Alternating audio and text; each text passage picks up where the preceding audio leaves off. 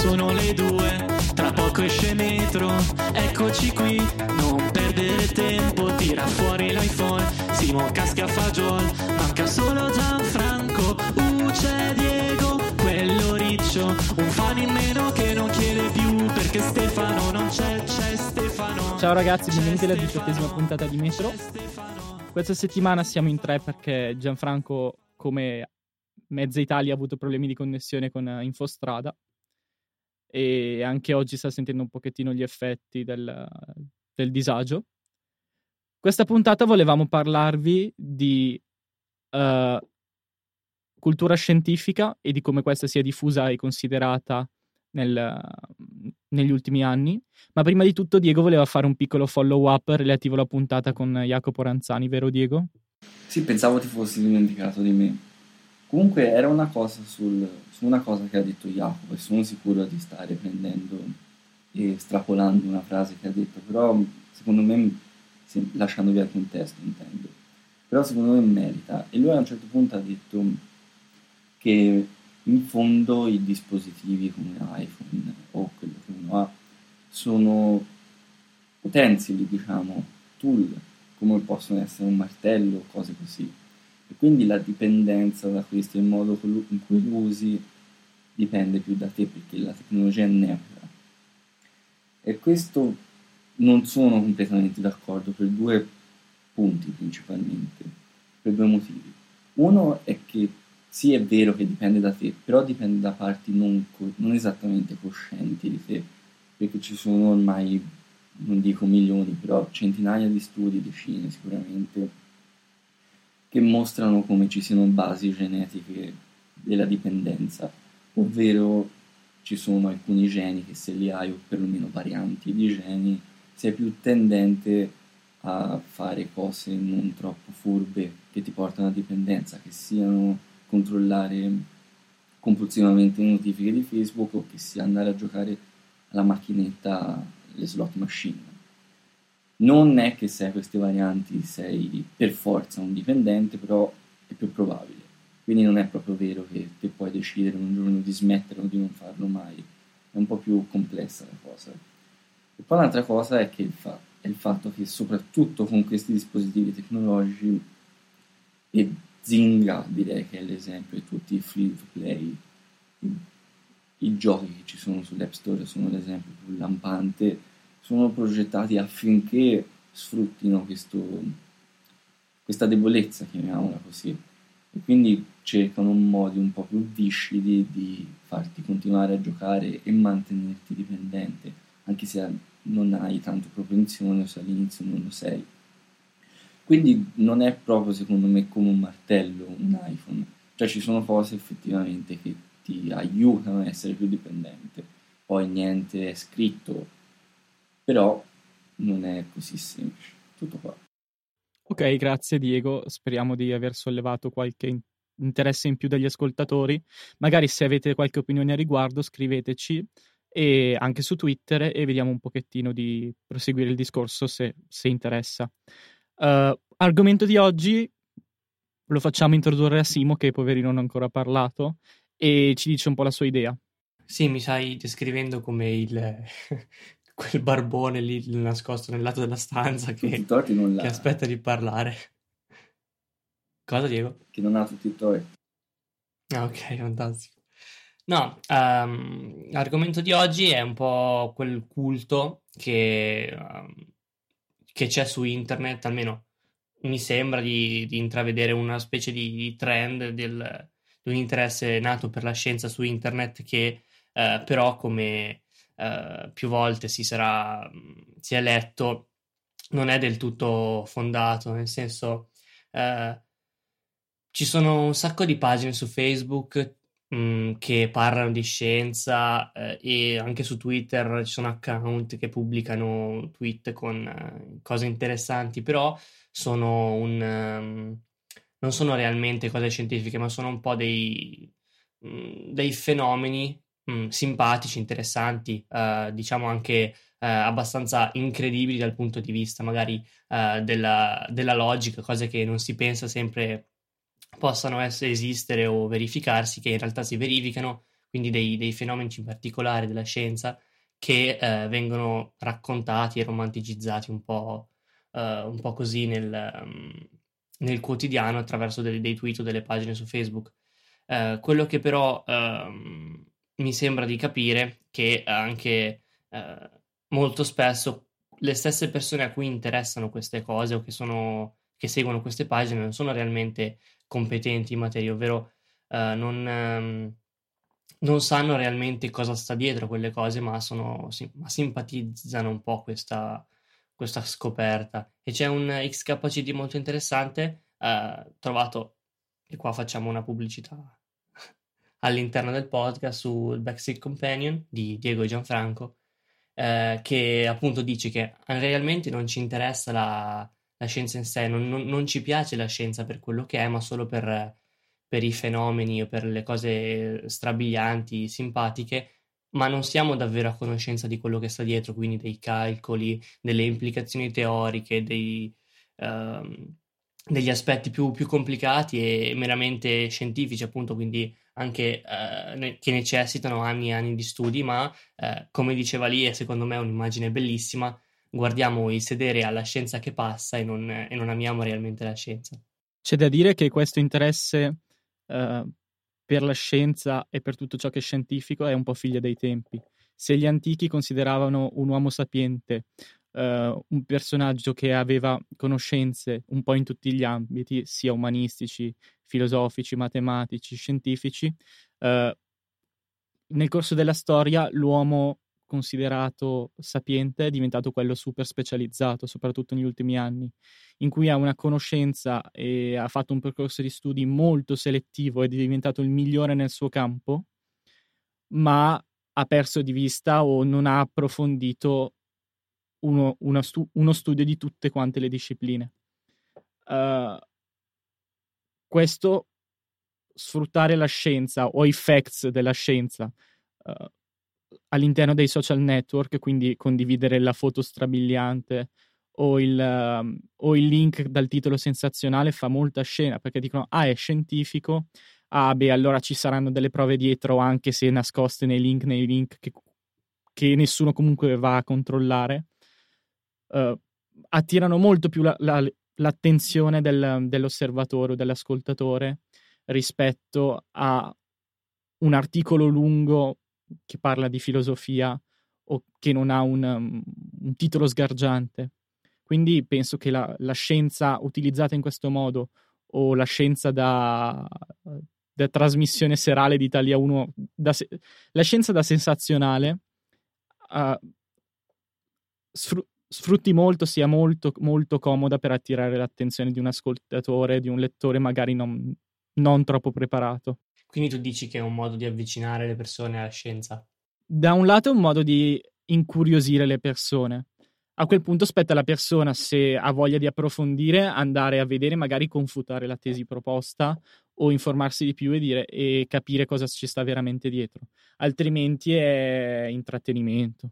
Sì, è un po', diciamo che eh, il problema reale che sta dietro a tutto questo, che impedisce un po' comunque eh, alla persona curiosa magari di, mm, di, andare oltre, quindi approfondire, che molto spesso per dei concetti che magari sembrano banalissimi eh, ad un primo acchito, anche solo leggendoli così, sono in realtà eh, davvero davvero complessi e necessiti di conoscenze ehm, approfondite, tecniche e ferre su molti concetti che non è sempre facile avere e anzi molto spesso necessitano veri e propri studi universitari per arrivare a certi tipi di conoscenze, quindi comunque eh, può avvicinarti a una scienza, a un, Uh, a un modo di comp- cioè anche, anche, un modo di vivere, diciamo, quindi nell'interesse di materie scientifiche o di soggetti scientifici, ma in realtà poi uh, è molto complicato s- comprenderli a fondo. Simo, porto in puntata una chiacchierata che ci siamo fatti noi dopo l'ultima puntata. Ad esempio, stavamo parlando della dimostrazione del fatto che la somma di tutti i numeri naturali, una dimostrazione fatta da un tizio su YouTube che poi metteremo nelle note. Che in realtà deve essere un professore di, di eh, Oxford, se non sbaglio, comunque non, non, il primo che passa per strada, ecco. Esatto, che la somma di tutti i numeri naturali sia uguale a meno un dodicesimo, che è una cosa che qualsiasi matematico impazzirebbe a, E lui fa vedere passaggio per passaggio in maniera molto sensazionale. Sensazionale perché è semplice, quindi l'osservatore, non conoscendo la teoria che ci sta dietro, teoria che comprende anni e anni e corsi di analisi per, per comprenderla, uh, prende per vere. E la, la scienza fatta in questo modo, presentata con un clippettino su YouTube da tre minuti, dove ti mette due o tre numeri in fila, numeri piccoli e semplici, senza radici, senza integrali, senza derivate, in cui ti fa vedere che sommando i due numeri succede l'inimmaginabile e attira molto l'attenzione del pubblico. Poi invece vai a chiedere a un matematico di una spiegazione più seria di quello che ci sta detto e ti dice che viola il teorema di Gauss, quindi non cade un po' tutto il discorso. Diego, a te è mai capitato invece te di imbatterti su internet, probabilmente su Reddit, che è pieno di queste cose, in queste dimostrazioni matematiche pazzesche? Mm, no, però comunque questa cosa del fattoide, del fact, che prende e wow, che cosa bellissima non la vedo solo per la scienza, mi sembra palese anche quando vai su Facebook, ad esempio, ci sono tutte quelle citazioni che sono completamente estrapolate dal contesto, che magari vogliono dire tutt'altro, però, che so, di Leopardi o di Jim Morrison, ormai ce ne tante, anche non troppo vere, e che magari un testo avrebbe bisogno di una lettura, ci sono persone che ci passano mesi per capirlo e capisco, cercano di comprendere appieno la situazione sociale, economica dell'autore e poi dopo vedi queste persone che ti tirano fuori questa citazione così che magari non vuol dire niente, tipo Oscar Wilde, anche questo forse è un esempio un po' più che... esatto. E perciò non vedo tanto nel... solo nella scienza questo problema che viene, viene fatta notizia, ecco. Quindi si, sei convinto anche tu che si sfrutta il fatto del, dell'ambiente social network per attirare il link, cioè per attirare il, uh, l'utente di Facebook a cliccare senza andare a vedere il contesto completo, quindi dove è stata estrapolata la, la, la, frase o la spiegazione scientifica dietro il risultato, semplicemente per attirare il link su un'altra pagina. Quindi non è un vero interesse scientifico, ma è un interesse al uh, guarda che interessante, ci metto mi piace. Mi sembra un po' quell'effetto psicologico che anche questo è abbastanza noto e provato, che in pratica se tante persone falliscono quando vogliono fare, creare una nuova abitudine tipo fitness, perché ne parlano. Dopo parlandone te ne hai il tuo cervello inconsciamente pensa di aver già fatto qualcosa e alla fine finisce a non fare niente. Ne ha parlato, parlato e poi non fa nulla. E queste cose, tipo la scienza in pillole o queste citazioni, mi sembrano un po' simili perché te segui questa pagina che so, Pop Science, e ti sembra di aver fatto il tuo, ti sembra di esserti informato, quando in realtà non hai fatto praticamente nulla perché aver letto una riga di, di un articolo senza sensazionalistico non è granché, però te ti sembra di essere a posto, ti sei messo la coscienza a posto. Diciamo Mi che è una vetrina... Scusa Simo, diciamo che è una vetrina sulla scienza, quindi ti vedi l'immagine, che è uno strumento di comunicazione molto forte, leggi il titolo in grassetto, ma è finita lì. Esatto, esatto. E comunque non è solo una cosa di Facebook o Twitter, anche per la sua limitata i caratteri limitati, perché è da quel lì che ci sono le famose notizie che senti trovata cura per il cancro, che a questo punto ne hanno trovate penso mezzo milione, o che danno anche giornali e TG dei vecchi media. E ci sono da 20 anni, 30 anni questi, questi titoloni, eppure puntualmente sono o smentiti o dicono semplicemente eh, c'è da aspettare 10 anni per vedere se effettivamente funziona. Quindi non è solo una cosa di Facebook o Twitter. Che dicevi te Simone? Mm, dicevo, uh, mi fai venire in mente un po' la questione di Uberfact. Non so se, se avete sentito, un, comunque avete magari visto qualche volta quell'account su Twitter che adesso è diventata anche applicazione per iOS dove twitta oppure ti, ti manda una notifica al giorno con una, con una, una notizia, un, un qualcosa di, di reale che magari non, è, non tutti sanno e che può essere interessante. è un po' quello che dicevi tu, Diego, appunto, del tu pensi di sapere veramente le cose, in realtà magari hai letto quella in mezzo a centinaia di altre cose e probabilmente tu lo ricorderai mai, nel senso, eh, oltre a non ricordartelo, non sai nemmeno realmente di cosa stai parlando, ma riporti quella cosa come se fosse boh, una, eh, una stringa del bacio perugina, per dire. Il paragone più azzeccato mi sembrerebbe quello di mettersi a leggere il dizionario per imparare parole nuove e ogni giorno leggerne una pagina e dopo saltar fuori a dire una parola a caso. E l'ho letta l'altro giorno sul dizionario e mi è rimasta impressa quella parola. Mm, sì. Un... Comunque, effettivamente è un qualcosa di più esteso alla cultura del, di internet, dei, dei, social network. In particolare, io vedo su Reddit spessissimo cose di questo tipo. Uh, Forse su Reddit è, è, un pochino limitato al mondo della scienza, quindi è per quello che ho parlato un po' questo esempio, però effettivamente è un, un qualcosa che deriva dal, dalla possibilità paradossalmente di avere tutto, ma di non riuscire comunque a, a poter leggere tutto. Non so se, se, se, ha senso. Ha senso, ha senso. E comunque, come facevi notare te all'inizio, poi abbiamo un po' deviato forse, la cosa che tutte le cose più o meno geek o classificabili come geek tipo supereroi, tipo fare applicazioni perché vent'anni fa eri uno sfigato, sei un figo. E soprattutto la scienza sono diventate tutte cose pop, da, da, da uso e consumo anche della massa.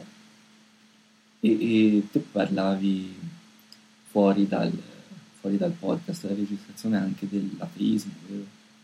Sì. Che sono un po' tutte collegate, ma eh sì, soprattutto per, mm, per il fatto di dire ok, io, non cre- io credo nella scienza, quindi per forza quello che dici tu che è qualcosa di sovrannaturale o comunque che non ha fondamento scientifico è una cazzata per forza o cose del genere. E- ed è portato come un- una sorta di, di appunto cultura pop dell'ateismo, secondo me, o almeno da quello che leggevo anche su, su diversi eh, da diverse persone, da diverse persone anche che non conosco su Reddit comunque. Più di una cazzata, è roba vecchia, è roba da tribù africana che vive in mezzo al deserto. Cioè, tu credi nel soprannaturale, nelle cose che non puoi dimostrare scientificamente, mentre io che leggo ogni giorno gli articoli pubblicati su Facebook dalla pagina I Love Science, ne so di più di te. Una cosa, una cosa stupida che, per la quale probabilmente tutti quelli che faranno ingegneria Uh, quindi anche i nostri colleghi del podcast stesso potranno confermare e magari si sentiranno anche chiamati un po' in causa, è che um, ho notato facendo il liceo scientifico comunque uh, addirittura uh, all'interno del liceo scientifico stesso, quindi licei scientifici sperimentali, ho notato questa cosa, quindi ancora all'interno, oltre della categoria liceo scientifico, anche all'interno di altre tipi di tipologie di liceo scientifico, magari un pochino più spinte verso alla fisica o la matematica rispetto magari a altre materie più umanistiche. Ho notato una tendenza al, al considerare um, le materie scientifiche l'unica fonte di sapere intelligente o comunque l'unica cosa che valga la pena sapere e, e le, le, materie umanistiche o comunque mh, non legate alla scienza, come so, l'arte, la filosofia, la letteratura, considerate come delle mh, sottomaterie, quindi essere eh, svalutate e anche un po' ridicolizzate. E questo si riflette non solo sulle materie stesse, ma molto spesso e volentieri sulla, mh, mm, sulle persone che studiano determinate materie o determinate cose. Tanto che c'è un po' eh, la figura dell'ingegnere che adesso come adesso è il, eh, sul, sul, gradino più alto della, della piramide del, di internet, diciamo. Um, mentre poi in realtà eh, all'interno dell'ingegneria stessa si vedono, non so, tipo l'ingegneria gestionale che è svalutata, che in realtà è un'ingegneria, eh, è una materia come tutte le altre, cioè. Non so se vi è capitato anche voi di, di notare questa cosa. Magari te Diego fai, facendo medicina hai notato questa cosa. Penso che ci sia un po' da tutte le parti questa sorta di lungismo. ovvero io faccio delle cose più dure e pure, tipo la fisica teorica, quindi sono figo di te che studi una cosa un po' più applicata, tipo so, la biologia o addirittura quelle cosacce, tipo e studiare libri o filosofia, cose così. Mm, io sono un po' più pessimista, sinceramente, perché si è aumentato questa cosa, però mi sembra che ci sia sempre stata. Ognuno tira acqua al suo mulino e per quello che può. Non, basta vedere tipo quando sono 6 o 7 anni che c'è il Big Bang Theory, che si uccidono fra loro sempre perché quello fa fisica teorica, quell'altro fa fisica un po' più applicata allo spazio, quindi meno importante e meno puro degli altri. Beh, tornando un attimino al dualismo scientifico-umanistico, eh, ci sono estremisti da entrambe le parti, c'è quello che eh, vuole fornire una preparazione puramente umanistica agli studenti, come quello che mm, vuole fornirla puramente scientifica perché è l'ultimo grido. Uh, io sono convinto, come si leggeva da un tweet che ho messo nei preferiti ieri o un paio di giorni fa, che il ruolo dell'insegnante è un ruolo da artista. Un insegnante deve riuscire a far capire ai suoi studenti, a esporre gli argomenti, oltre in, man- in modo chiaro, in maniera convinta, in modo tale da comunicare qualcosa al suo pubblico. E un insegnante che è capace di trasmettere i valori della sua materia, sia che sia umanistica che sia scientifica, in maniera efficace ai suoi studenti, secondo me merita, merita assolutamente di questo titolo. Comunque sì, anche, anche di Big Bang Theory che diceva, che citava Diego è anche secondo me un, un esempio di questo uh, nuovo interesse per, um, per, la cultura scientifica, uh, un po' come la Penny che fino a prima del, del, non so, adesso non ricordo se la prima o la seconda stagione era interessata esclusivamente al mondo degli attori o comunque di, di personaggi diciamo non sfigati della tradizione eh, prescientifica, ma appunto eh, successivamente diventa anche lei interessata a Leonard, che comunque è eh, lo sfigato per eccellenza, se andiamo a guardare un po' la, la, la definizione. Quindi The Big Bang Theory stesso, secondo me, è, un, è l'immagine di quello che sta succedendo un po' in questi ultimi anni. Okay, vuoi dire ancora qualcosa, Diego, su questo argomento? Passiamo al prossimo. No, la cosa che. Sì, una cosa la cosa che mi turba di più, secondo me, c'è un fraintendimento generale nel, nell'idea che il processo scientifico sia eh, esatto, diciamo, che funzioni, che è vero, perché prima o poi le verità verranno trovate per quello che possono essere trovate. Però si confonde, tante persone lo confondono con l'attuale scienza. Ovvero dire che tutto quello che viene detto dalla scienza adesso o che trovi sui giornali o che trovi su riviste scientifiche sia completamente esatto, che non è affatto vero, basta un esempio è quello della fisica generale che è vissuta per, cioè è stata giusta per centinaia di anni, poi dopo un po' è arrivata la relatività che ha detto è tutto sbagliato, poi funzionare funziona più o meno, però comunque le basi, le fondamenta sono errate Perciò una cosa è credere nel processo scientifico, prima o poi arriveremo alla verità, ammesso che sia possibile, comunque ci si avvicina sempre di più. Un'altra è credere al fatto che siccome la pagina Pop Science ha pubblicato che questo è quest'altro, quest'altro sono così cos'ha, allora quello è vero necessariamente che non è affatto vero e non funziona così. È un fraintendimento grosso secondo me di come funziona la. E poi sì, trovi... ti, do, ti do assolutamente ragione. Eh, poi trovi su Reddit magari persone, il famoso barbuto con la fedora e il cappello e ateo che va a litigare contro qualcuno perché non crede nell'ultimo fact che è stato scoperto, quando poi fa bene a essere a non crederci magari, perché non è detto che sia completamente giusto, può darsi che non lo sia, è probabile che lo sia, ma non è detto. E perciò c'è questo talibanismo, questo estremismo che è un po' contro le fondamenta stesse della scienza. Ok, uh, cambiamo un attimino argomento. Questa puntata Metodo diventa un pochettino più uh, coinvolgente nel, uh, verso voi ascoltatori. Volevamo proporvi un, un piccolo esperimento. Provate a cambiare il vostro motore di ricerca per un giorno, un paio di giorni, togliere Google e metterne un altro, come ad esempio il famoso DuckDuckGo. Uh, e poi magari scriveteci, diteci la vostra, registrate un piccolo clippino in cui ci dite cosa ne pensate. L'esperimento vuole essere uh, utile per capire quanto di vario c'è tra il colosso di Big G nella ricerca e invece la concorrenza. Uh, io personalmente ho provato a farlo negli ultimi giorni e mi sono reso conto, senza barare, senza utilizzare Google, che per alcune cose è sostituibile, per altre no. Eh, molto carina, ad esempio, la visualizzazione del, delle applicazioni in lista quando si cerca un'applicazione tipo per iOS in DuckDuckGo. Manca la ricerca per immagine comoda di Google, però aspettiamo ad anticipare un po' di cose e vorremmo raccogliere un po' di feedback vostro. Uh, I miei colleghi cosa ne pensano di questo esperimento? Proveranno anche loro? Buon silenzio. Colleghi? Ci vorrebbe un punto esclamativo per dire parlo io, parli tu. Eh, comunque mi sembra più facile provare magari su Yosemite o iOS 8. Però comunque lo provo, visto che c'è da... Yosemite, Diego.